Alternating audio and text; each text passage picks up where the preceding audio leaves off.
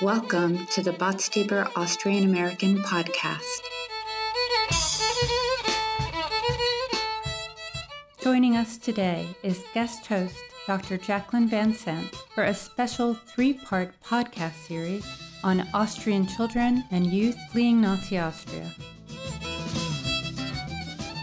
Und am zweiten Tag hat, ja, am ersten Tag hat mich nach Hause gekommen, da habe ich gesagt, ich gehe nicht in die Schule. Das war mir zu arg. Meine Mutter hat darauf bestanden.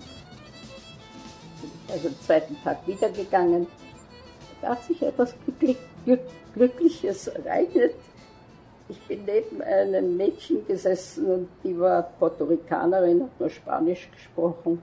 Ich habe nur Deutsch gesprochen aber wir hatten dasselbe Problem.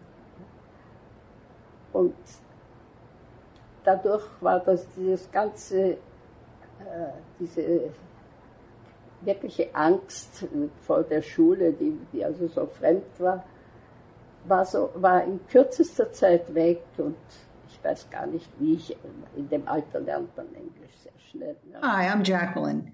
Today I'm talking to historian Dr. Tim Corbett who recently published a monumental study on Jewish cemeteries in Vienna.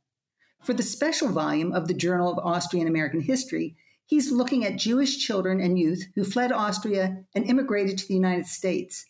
Tim focuses on representative memoirs from the Austrian Heritage Collection, which is housed at the Leo Baeck Institute in New York. Tim, what is significant about the Austrian Heritage Collection?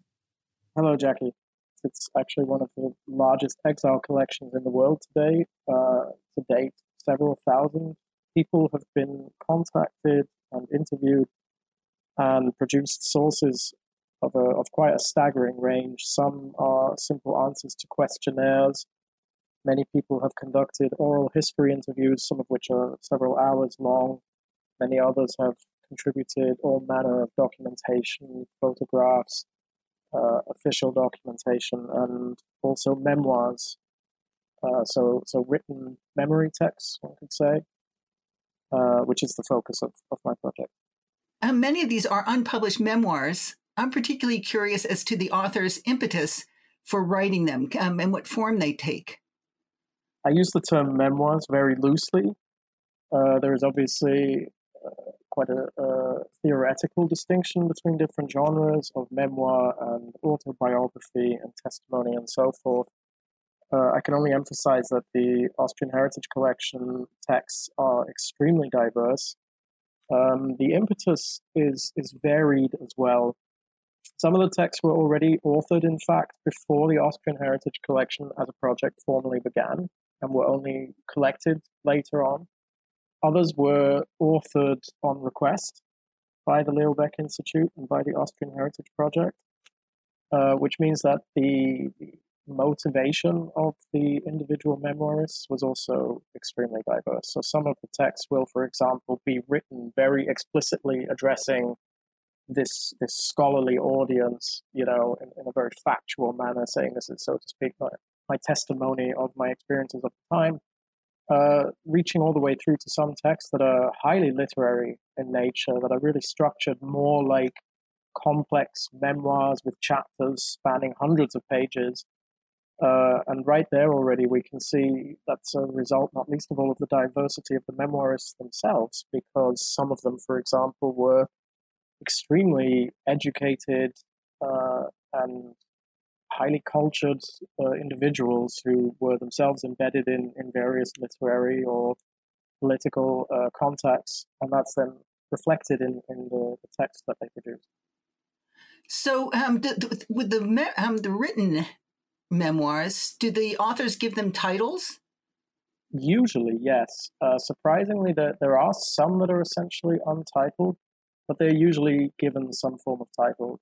Um, most of them it's difficult to quantify. I would say that most are in English, but with a sizable proportion in, in German as well. And again, the, the titles are equally reflective of the diversity, not just of the contents, but also of their, if you want to call it that, their, their sort of literary quality. So some will be extremely direct and just say, my memories, or, you know, my life in Austria.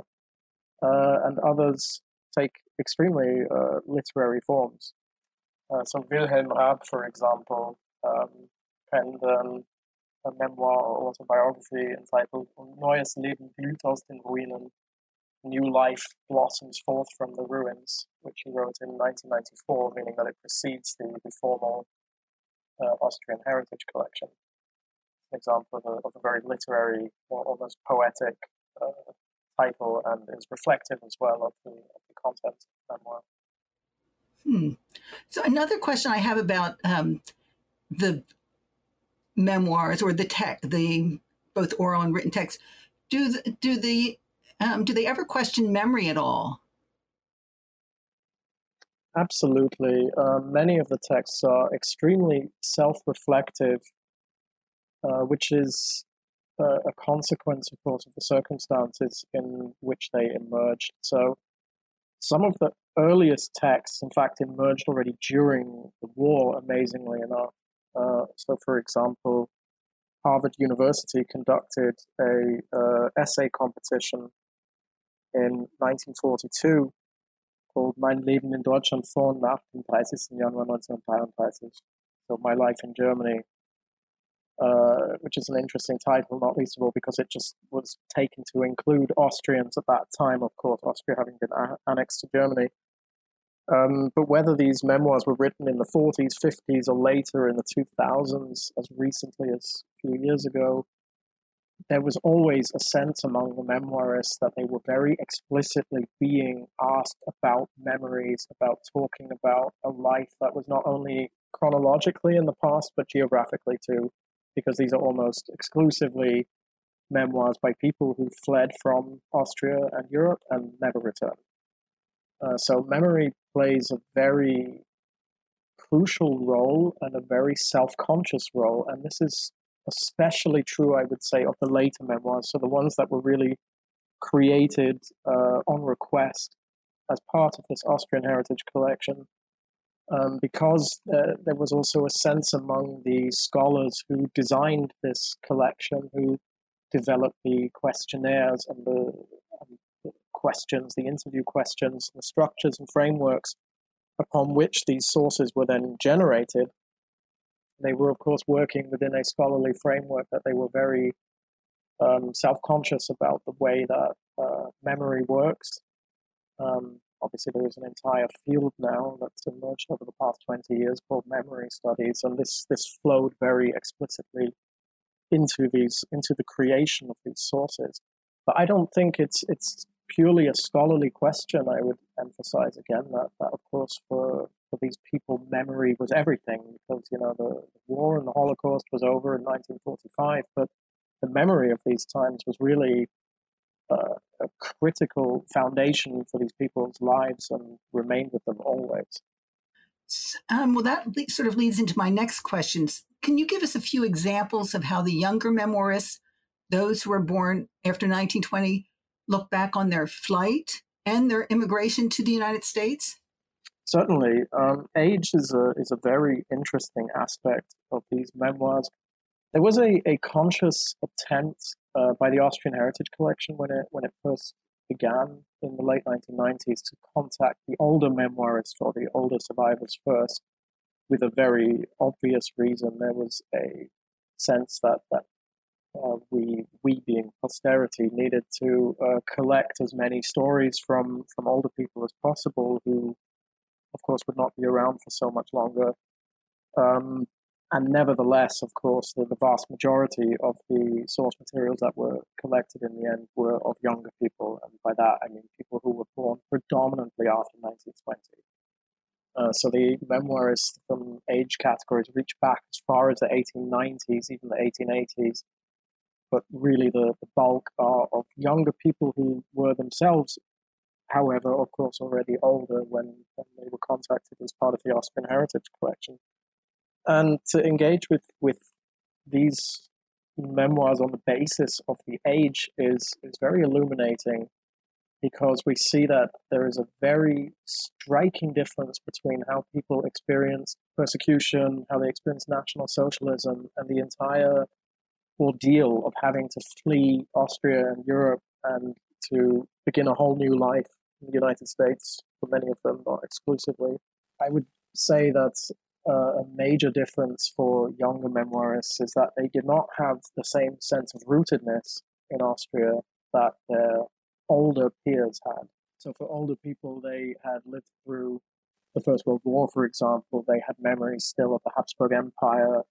There was a, a sense of a much a much different time and a much more complex society that they had once been a part of, which by the 1930s, I think it's not an exaggeration to say, had in many walks of life been reduced to these sorts of binaries of, for example, being Jewish or non Jewish, or this sense of, of, Austrian or German versus Jews. That was such a, a defining characteristic of the 1930s. So then, conversely, of course, for, for young memoirists whose some of their earliest memories in life were of, of being stigmatized, ostracized, and finally persecuted, uh, clearly they didn't have a, sort of longer or, or, older or deeper rootedness to Austria to which they could relate back to. And so for them, and this is this is not true of everyone by, by any stretch, but for many younger memoirists, we notice that their, their flight to America seemed like a very natural consequence of the situation in Europe at the time that they had lived through. Uh, though how people then engaged with that when they got to America was a different question again. So for some people, we see some fairly almost um, stereotypical stories that they ceased speaking German, they anglicized their names, they severed all ties to Europe and never wanted basically to have anything more to do with their former homelands like Austria. Uh, whereas for others, the, the situation was, was absolutely more complex, uh, not least of all maybe because they had a hard time adjusting linguistically, apart from anything else, you know, into an English speaking environment, having come from a, a, German language background. So you do also have younger people who still, their, their whole lives, had an extremely complex and ambivalent relationship to their Austrian past, even if they decided to remain in America for the rest of their lives. I hope that somewhat answered your question, by the way. One of the memoirists, Harvey Fireside, describes the refugee identity with the metaphor jumble mosaic, which you use in your title, which I found it's a wonderfully um, illustrative metaphor. Could you elaborate on what this meant to him? Harvey Fireside is one of the most critical of the memoirists I've looked at. So one of the more, for lack of a better term, one of the more negative ones. His very name is an indication of his feelings about Austria because he was born Heinz Wallner. So he, he and his family, um, or the surviving members of his family, they anglicized their names when they arrived in America. He wrote his memoirs in English. He described returning to Austria in the year 2000 and had thoroughly negative views about it. He felt absolutely no connection to Austria, and at the same time, uh, he was eight years old when um, the Nazis came to power in Austria, and he was 10 when he emigrated. So even though he had been very young, that was obviously the defining moment of his life, the defining experience, and that stayed with him always. I mean, linking back to your question earlier about memory. So when he used this term jumbled mosaic, he was speaking about what he saw as a refugee experience. So where the very fact of being a refugee itself was a defining experience for somebody's personal identity, and identity being a, obviously quite complex and difficult term. In this case, of course, referring to the yeah the very complexity of, of, the, the problematic nature of, of having an identity when one feels that one has always been denied a certain identity as well. So in that sense, being a refugee is is one's primary experience, and hence this jumbledness. Uh, so in his case, it was you know he had a very strong feeling of being Jewish on the one hand, on the other hand, having this background in Austria that he nevertheless felt very rejected from, and then being in this new context in America. Uh, so he was using the term quite explicitly to refer to people like himself, you know, in a very open ended way. And that's why I felt that it was, for all that his was an unusually dark and really negative account of his own experiences, uh, I felt that this was a term that really captured very well that very complex and, and striking subjectivity as well of, of these many countless refugee stories. And of course, we could expand well beyond the context of Jewish Austrians in the 20th century. You write about someone who I actually met years ago, and that was when I went to um, the Stammtisch, um, and that was when it was at um, Gabi Glückselig's apartment, and that's Trudy Jeremias. And um, she was born 1925. Could you tell us a bit about her adjustment to the United States?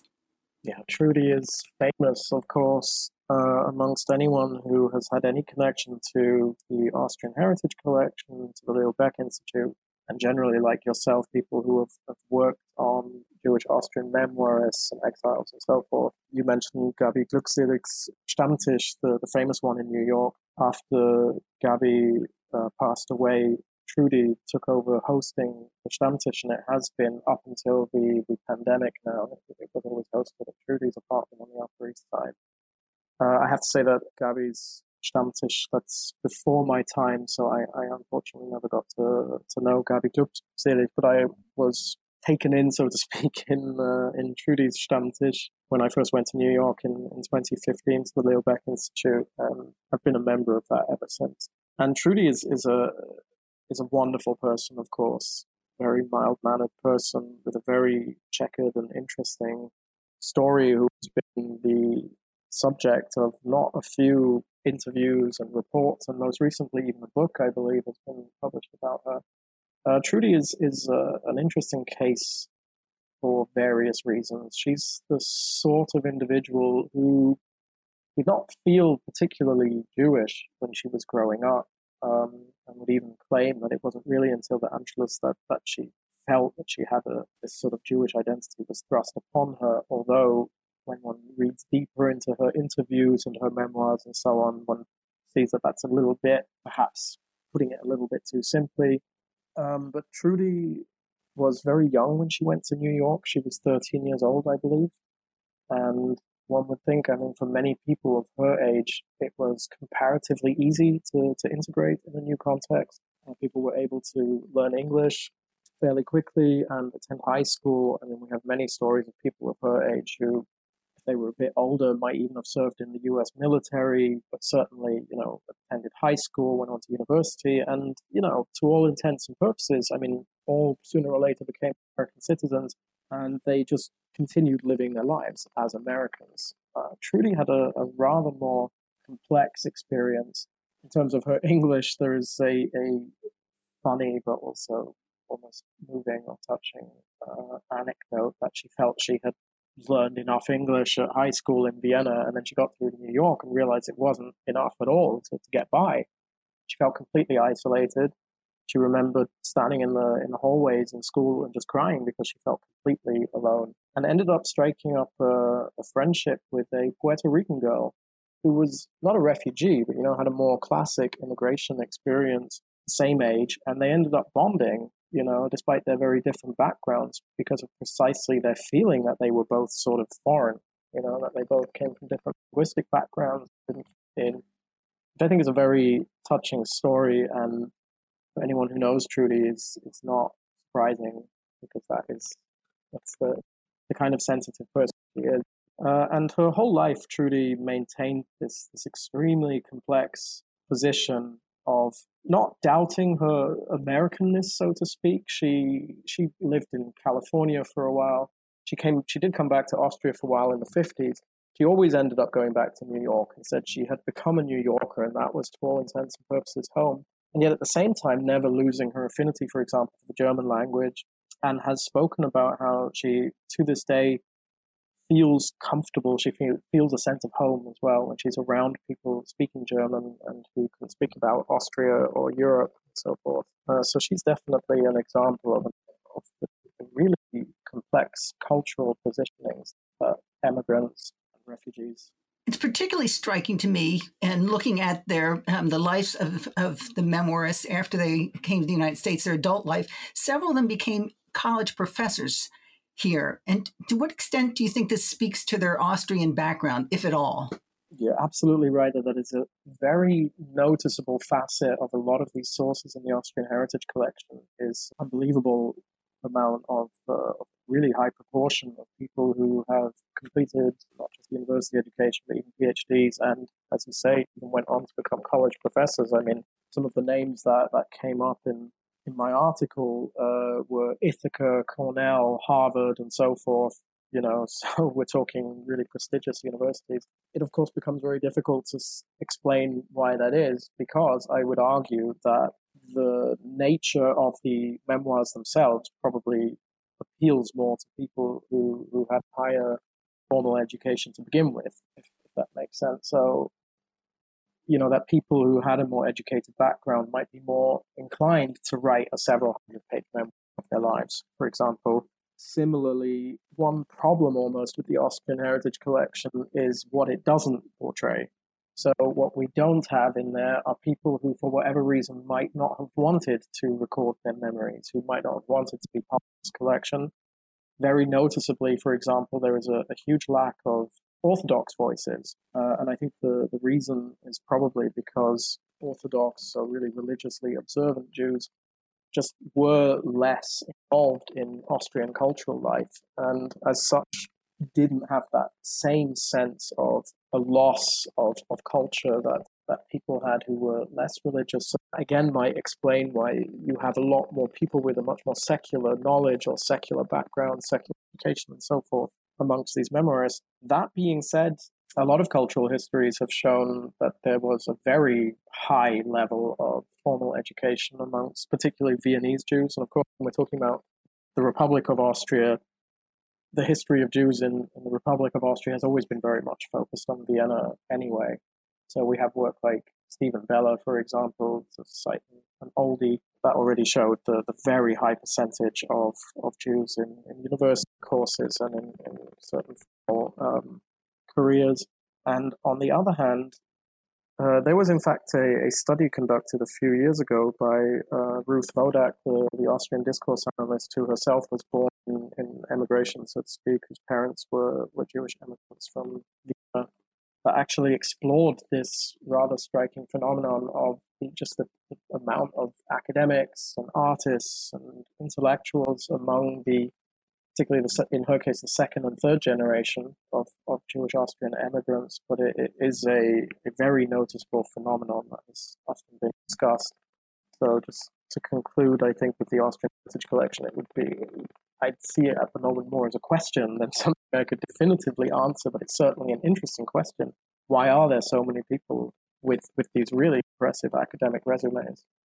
So, then on to the next question. You're, um, and this is sort of how you frame um, framing your article you're particularly interested in using the lens of intersectionality to look at the memoirs and i know this is a very complex concept can you give us a brief definition of intersectionality and how you see this as a particularly helpful way to look at this corpus as a historian i think this is a term that can, has unbelievable potential because I think it's not a, a approach or a concept that is very widely used in historiography to date.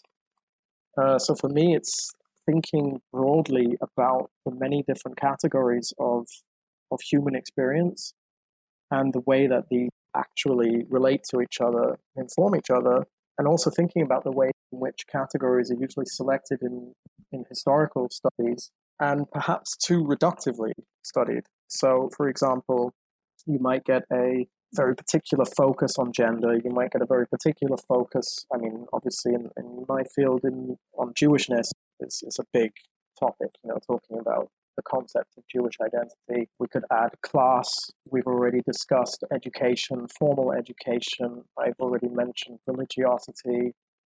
Uh, these are all different kinds of categories that are actually very universal categories of human experience. And when we start to examine individual lives with an awareness of all these many different intersecting categories, and of course, stories start to become very complicated. So I said at the outset that my aim was not to obfuscate or complicate, so it might sound like a contradiction.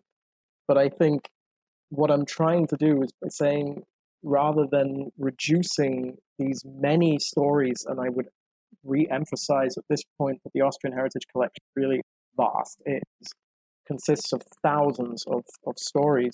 So rather than reducing them, as has sadly often been done in, in similar studies in the past, reducing them to very blanket uh, views of, you know, how did people feel about being Jewish, for example. I'm more interested in thinking about, okay, if, if we break that down onto a level of, say, is there a difference between the different generations, between male and female experiences, between the different class con- conditions, the different religious backgrounds. Even for me, a, a, very interesting dynamic here is, is geography. So even though the vast, really vast majority of the people we're talking about here were born in or living in and certainly fled from Vienna, so there is this sort of strong focus on Vienna. These were also people who had, on the one hand, familial roots reaching all over Habsburg Central Europe, because of course Vienna was a, a sort of hub of migration from all over Central Europe. And on the other hand, you can then even sort of break down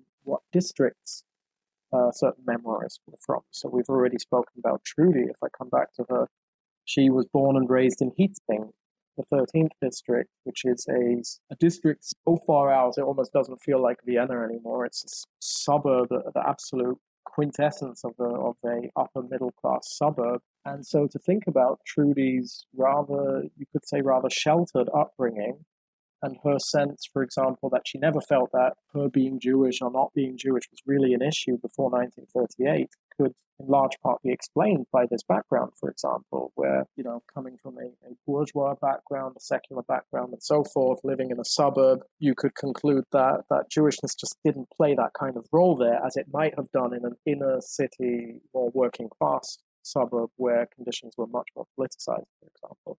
Tim, could you give us a specific example of um, intersectionality in one of the uh, memoirs? Yes, absolutely. Um, so I'll just choose one out of the article, um, namely Helen Blank, who was born Helena Bilber in Vienna in 1917.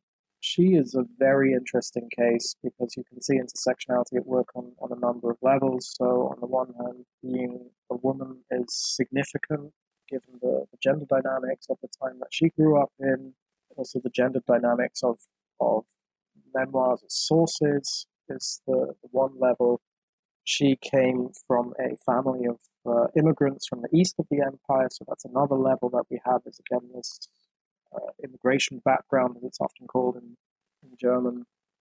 Um, she also taught at the religious Talmud Torah Schule, the, the religious school of the Jewish community in the second district, but she lived in the 16th district, which was a very working class district in Vienna. So we have also religiosity, we have the, the kind of call it the microgeography of the region. Um, so there were many different strands playing into her, her story, looking back on, on that time, even after the, the entire context of expulsion and writing in the 1990s.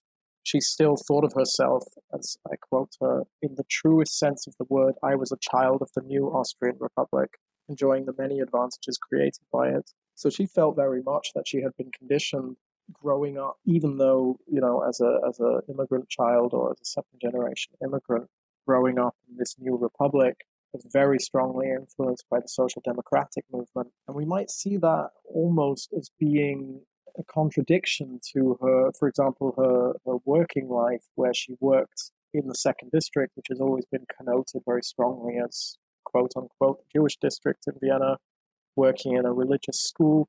That might seem almost like a contradiction, but it just shows again, and this is where I think intersectionality is such an important concept, that of course people can have very different cultural and social milieus that they move in, depending on the sort of context of their lives that we're talking about. So her sense of belonging to a Jewish community on the one hand, and yet being a part of the working class population on the other. And when she later reflected back on the First Republic, she talked at length about what she called the brilliant education system and the daycare centers and the successes of social democracy in interwar Vienna and what is today known so famously as, as Red Vienna. So she was able to to actually appreciate many of these different aspects of her particular experience that sounded like she managed to harmonize them quite successfully as well. And although she is just one of, of the vast majority of these memoirists who clearly did not choose to return to Austria, she also very clearly, still later on in her life,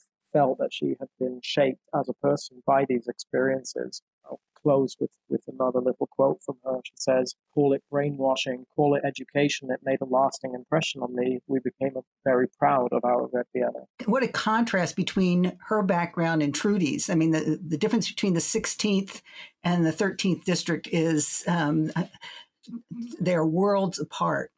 I think absolutely they are worlds apart and yet i think what these types of stories show and again what this intersectional perspective shows is that none of these categories is deterministic right? So we can't sort of assume that because someone came from a particular you name it you know a particular district a particular class or religious background or so on that they would have felt one way or the other. So for example somebody who was more religiously inclined might you know a lot of people who were religious in might have felt less connected to Austrian culture. People uh, with more immediate migratory backgrounds might have felt less of a connection. Harvey Fireside would be an example. Again, the example of Helen Blank shows that again, you know, that none of that is is given, none of that is deterministic. So in a case like hers, you, you do see contrasts and in the same way a, a sense of, of uh, similarity with a case like Trudy's. So I think the, the important thing to, to recognize in these kinds of stories is that none of these categories are deterministic, much as all of these categories also shaped people's experiences. So, to refer again to Helen Blank, although she was clearly very consciously and very strongly a part of, of a, had a sense of being a part of the Jewish community, it was also her embeddedness in a working class district and in a social democratic milieu that made her feel equally very much a part of, of Viennese society beyond that difference of being Jewish or non Jewish. I could give a, a, final example in this context. A few years ago, I organized a roundtable at the Leo Baeck Institute um, where we invited Trudy to speak along with Kurt Sonnenfeld, uh, who sadly passed away a year later. So we were very lucky to have him um, still take part then. And we actually chose quite strategically to, to invite these two people because we knew that they would have very different experiences, Trudy coming again from a very unpolitical and certainly very unreligious bourgeois background. And Kurt, by contrast, having been born and grown up in the 20th district, you know, a really working class district with a very big Jewish population that was sort of at the forefront of some of these conflicts of the First Republic. Uh, Kurt's father was quite a, an important functionary in the Social Democratic Party, and after that was banned in 1934 by the Dollfuss dictatorship. There was a question for the family whether they should emigrate, uh, and they decided to stay. And the father continued actually his political activities in the underground, so to speak. So there we see again that for Trudy, you know, the, the whole question of emigration only became an important question in 1938 with the Nazi ascension to power. Whereas for Kurt, you know, the context of, of political persecution, of working in the underground, so to speak, and potentially being forced to flee had already been a question for his family since 1934. So these these are all just examples, but they all show how really com- complicated these stories can become. And a final lovely little point about Trudy and Kurt for all their differences is that they were big, fast friends all their lives in a really moving way as well. So again, to see that in the end also their differences were not as big as their similarities. Well, what's very exciting is that you have a contract already with the Vienna University Press for your project on the Austrian Heritage Collection. And certainly this is going to go well beyond the focus of children and youth fleeing Nazi Austria. Could you tell us a little bit about about the project? Yes, it's it's broader, as you say, but it is very similar in, in scope to um, to the article that I've, I've written for your volume. Um, so while the article sort of focusing on, on this question of age and generation and so on, I see it as a bit of a, a microcosmic study of, of the broader project. So the, the whole project is examining these selection of memoirs. And by the way, I haven't yet entirely narrowed that down. I've studied 50 thus far. I have many, many more saved on my hard drive. And the interesting question at this point, you know, at what point I sort of say this is the cutoff point. I should say as well, I mean, this is not a this is not a collective biography. This is not a prosopography, you know. So I'm not interested in, in reconstructing specific biographies, but rather of telling this really vast history through a multitude of, of sources and of different perspectives of the individuals involved. So I've tried to, to structure that in a meaningful way that it will take a, a sort of quasi chronological structure, so beginning in the Habsburg Empire and reaching through to the turn of the millennium. Um, but it's not a chronological history, it is rather a, a history of, of, key moments and key stations, so to speak, in, in modern Austrian history, including, you know, stretching to America, and how this pool of, of memoirists as, as a kind of representative group of, of this really large emigrant population from Austria, how they engaged with these these critical moments. With the with a constant emphasis on on really diversity of opinions and again this this term intersectionality comes in that you notice there are only many many different stories. There isn't the story of Jewish Austrians in emigration. There are just many stories. So it's trying to take as well a very anarchical perspective and not to privilege uh, one particular view over another um, this is a fascinating collection. Is it um, available available digitally? Absolutely. Um, one of the amazing things about this project is that it is, for the most part, uh, available digitally. Um, the, the process of securing rights is understandably quite complex because the project is essentially run by an Austrian association but is housed in New York, which means it has to, you know, adhere to, to various different copyright laws as well as um, data protection laws. For the most part, the aim of the project has been to make materials as accessible as possible, but that is, of course, also the prerogative of the individuals involved and something I grapple with as well. You know, when you talk about, I mean, if you say you study one memoir, but that one memoir might name 50 different people, I mean, you then also, it gets more complex because there's even more levels of, of data protection going on. Uh, so I do know that some of the records are sealed, for example, for a certain period of time. Some people might have stipulated that they don't want things made public until after their death, for example. Uh, and yet, one can go online either for the, the Center of Jewish History or um, the Leo Baeck Institute, which is a part of the Center for Jewish History, and go on their catalog and find vast quantities of these materials, these questionnaires, audio interviews, photographs, and of course these textual memoirs. Uh, they can be read online and downloaded, which is a really great project.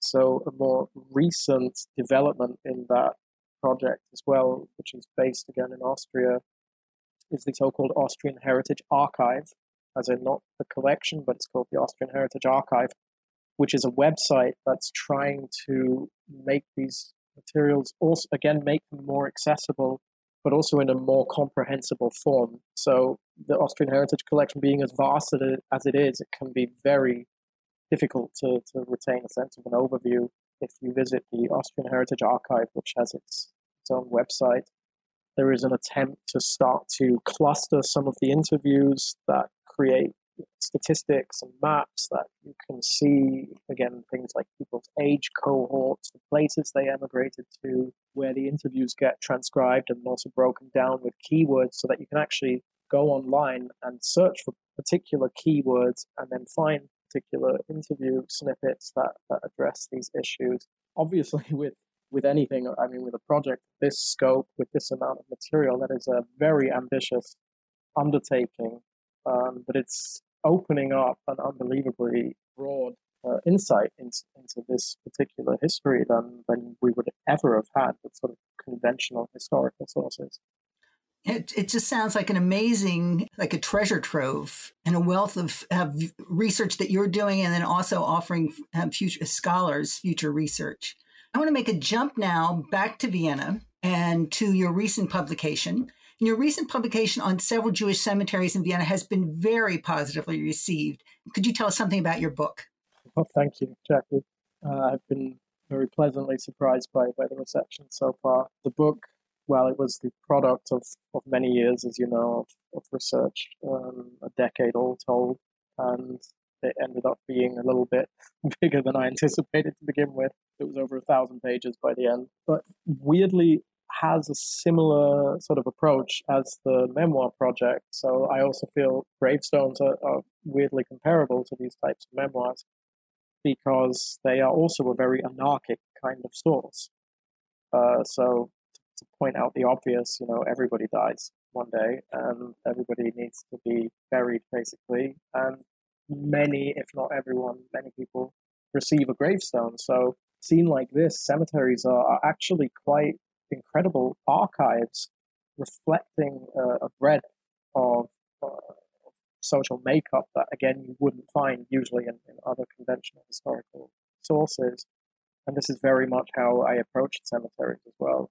Not to sound naive, of course, because gravestones are not, you know, simple reflections or mirrors of, of lived lives. I mean, they are also sources that were created by other people with very particular purposes. I mean, the first that comes to mind is the old adage, nihil nisi bonum, so that you do not speak anything but good about the deceased. And to be sure, you'd be hard pressed to find examples of gravestones that uh, speak badly about the people they commemorate. Again, they, as a source of these these spaces, just open up a, a completely new window into social and, and cultural history. Uh, not that this is, you know, a particular. I mean, it's not a, a new approach. There have been really seminal works on, on cemeteries in the past. I'm thinking here, for example, of Philippe Ariès' groundbreaking work, but obviously very focused on, on Christian uh, funerary culture in Europe. And it is surprising given that there has been quite a lot of research on Jewish cemeteries that at the same time they've remained sometimes, frankly, a bit superficial. And again, I feel for precisely that reason that they tend to focus very much on, on questions, for example, of looking at a category of, say, Jewishness or, or Jewish identity, whereas approaching cemeteries from a much broader perspective of, of questioning, again, gender relations, class relations, religiosity, and just the, the incredible shifts that take place culturally and socially over literally centuries that these spaces document. They open up a completely new perspective into social and cultural history in a, in a given area, in my case, within Vienna. So it's uh, in some ways almost you could call it a micro history, though of course Vienna's Jewish history is, I mean, of, of world standing in terms of its uh, of its of its scale and its influence in history, but at the same time micro history because Vienna is, after all, just one city. And yeah, it would be nice to see similar studies being done in different places in the future, on the basis of which we could then really start. So, I mean, before we even think of creating a work like Philippe Ariès, you know, writing about all of European funerary culture, for example. The Austrian Heritage Collection is truly a valuable resource. And Tim, I really want to thank you for sharing your work with us on this fascinating corpus. Thank you. This podcast was produced by Dr. Jacqueline Vansant, Dr. Tim Corbett, Elizabeth Leitzel, and Adriana Licona. The Austrian Heritage Collection's oral history audio of Trudy Jeremias is from a 2008 interview with Philip Rohrbach and is courtesy of the Leo Baeck Institute, New York. Our theme music is Hungarian Dance by Underscore Orchestra. Thanks so much for listening. The Botstiber Austrian American podcast is produced by the Botstiber Institute for Austrian American Studies, which seeks to promote an understanding of the historic relationship between the United States and Austria, including the Habsburg Empire. To learn more about our grants, publications, events, and other programming, visit botstiberbias.org or find us on Facebook, Twitter, or YouTube.